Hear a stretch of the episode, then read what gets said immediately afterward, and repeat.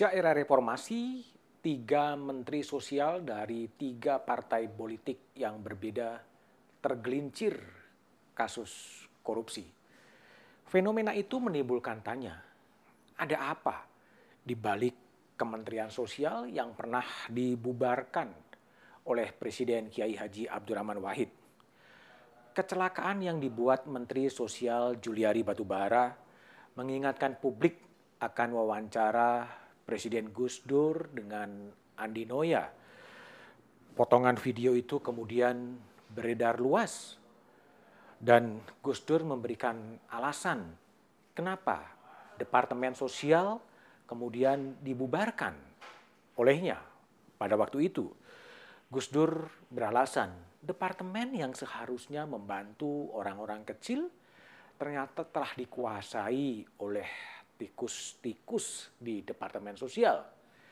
Ditanya balik oleh Andi Noya, mengapa kalau ada tikus lumbungnya yang dibakar?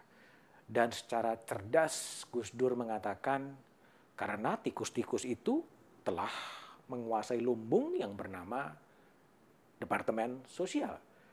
Itulah visi seorang Abdurrahman Wahid pada waktu itu.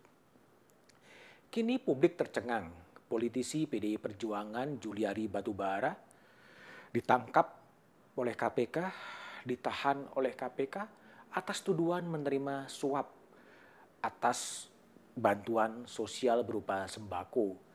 Atas satu paket sembako dikutip Rp10.000 sehingga menurut KPK terkumpul dana 17 miliar. Modus korupsinya terlalu sederhana seorang menteri tapi menjalankan peran sebagai tukang kutip.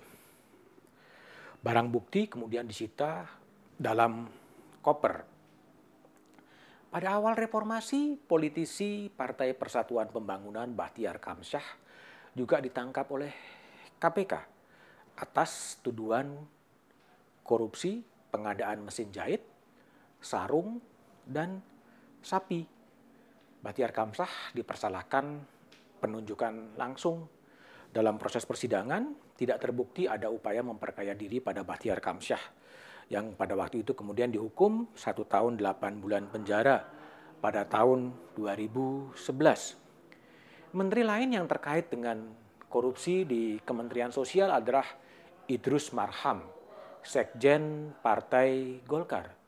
Ia ditangkap ketika menjabat Menteri Sosial tetapi kaitannya tidak terkait dengan Kementerian Sosial. Kasusnya terkait dengan pembangunan PLTU 2 di Riau. Idrus dituduh menerima suap dan kemudian telah dijatuhi hukuman dan telah bebas 11 September 2020.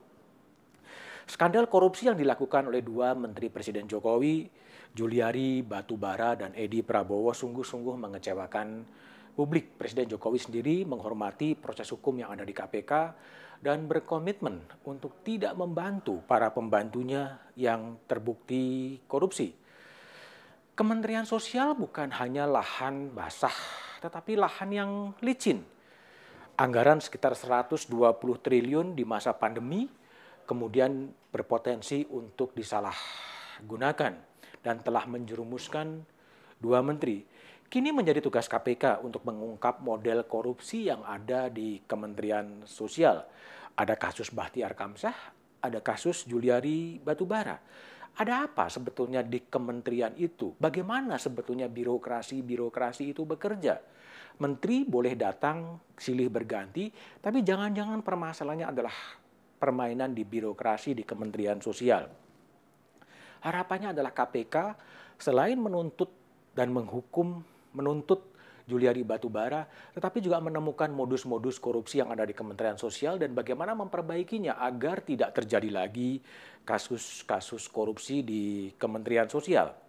Karena tadi dikatakan menteri boleh saja berganti dari partai A, dari partai B, dari partai C, tetapi budaya korupsi di birokrasi jangan-jangan itu telah berurat dan berakar.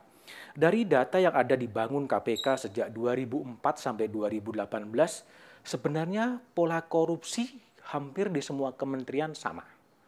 Pertama adalah memanfaatkan pengadaan barang dan jasa yang mencapai ada 188 kasus korupsi yang berkaitan dengan pemanfaatan pengadaan barang dan jasa.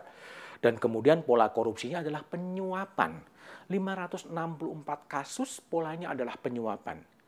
Pengadaan barang dan jasa dan penyuapan itu adalah modus-modus korupsi. Nah, masalahnya adalah bagaimana kemudian KPK Inspektur Jenderal memotong itu semua. Suap itu berupa kickback, berupa komisi, berupa suap, berupa uang semir itu terjadi dan menjadi sebuah penyakit birokrasi. Sehingga harapannya adalah KPK selain menuntut para menteri yang terkait dengan korupsi, tetapi merekomendasikan pembangunan sistem. Membangun sistem secara nasional memang gampang dikatakan, tapi tidak mudah untuk direalisasikan. Jangan-jangan modus korupsi di Kementerian Sosial yang sudah dua menteri terkait dan tiga menteri bukan karena kasusnya, itu bisa dijadikan pilot project. Bagaimana membangun sistem yang bagus di Kementerian Sosial, menempatkan orang-orang yang kemudian bagus, orang-orang yang punya karya, punya integritas, memimpin Kementerian Sosial dan jadikan Kementerian Sosial sebagai proyek percontohan kementerian yang bersih dari korupsi. Apakah itu mungkin? Mungkin. Pilihannya adalah bagaimana memilih orang. Lepaskan baju partai politik, siapa pun yang rekam jejaknya sudah jelas, mempunyai karya-karya di bangsa ini, mengubah sesuatu yang karut-marut menjadi sesuatu yang bagus, dan memang sangat ahli dalam pelayanan publik, layaknya itu pantas untuk mengisi kekosongan Menteri Sosial. Termasuk juga mencari kepala daerah-kepala daerah yang baru selesai, yang kinerjanya bagus, itu juga bisa mengisi lowongan Kementerian Sosial dan menjadikan Kementerian Sosial sebagai proyek percontohan anti korupsi. Masalahnya sebenarnya sudah sangat jelas. Kepada Presiden Jokowi tentunya tidak perlu menunda terlalu jauh untuk mengganti dua menteri, Juliari Batubara dan Edi Prabowo. Karena kalau terlalu jauh, terlalu lama terlalu banyak problem, terlalu banyak manuver yang bakal menyulitkan, tapi juga seakan-akan presiden memberikan kesan tidak baik, seakan-akan tersandra dan bingung untuk mencari siapa pengganti menteri. Orang-orang baik masih ada, pilihlah orang-orang yang kemudian berintegritas yang karyanya sudah nyata dan dinikmati publik. Dan itu boleh jadi bisa diangkat menjadi menteri, dibenahi sistemnya, dan keinginan Indonesia bersih dari korupsi itu bisa tercapai melalui proyek-proyek percontohan. Jika itu sukses, mungkin proyek-proyek itu bisa dialihkan kepada kementerian-kementerian lain, kepada daerah-daerah yang lain, sehingga gagasan Indonesia bersih itu bisa segera dicapai. Tapi apa pun yang terjadi, janganlah pernah lelah untuk mencintai Indonesia, dan di era pandemi, janganlah lupa untuk memakai más caro.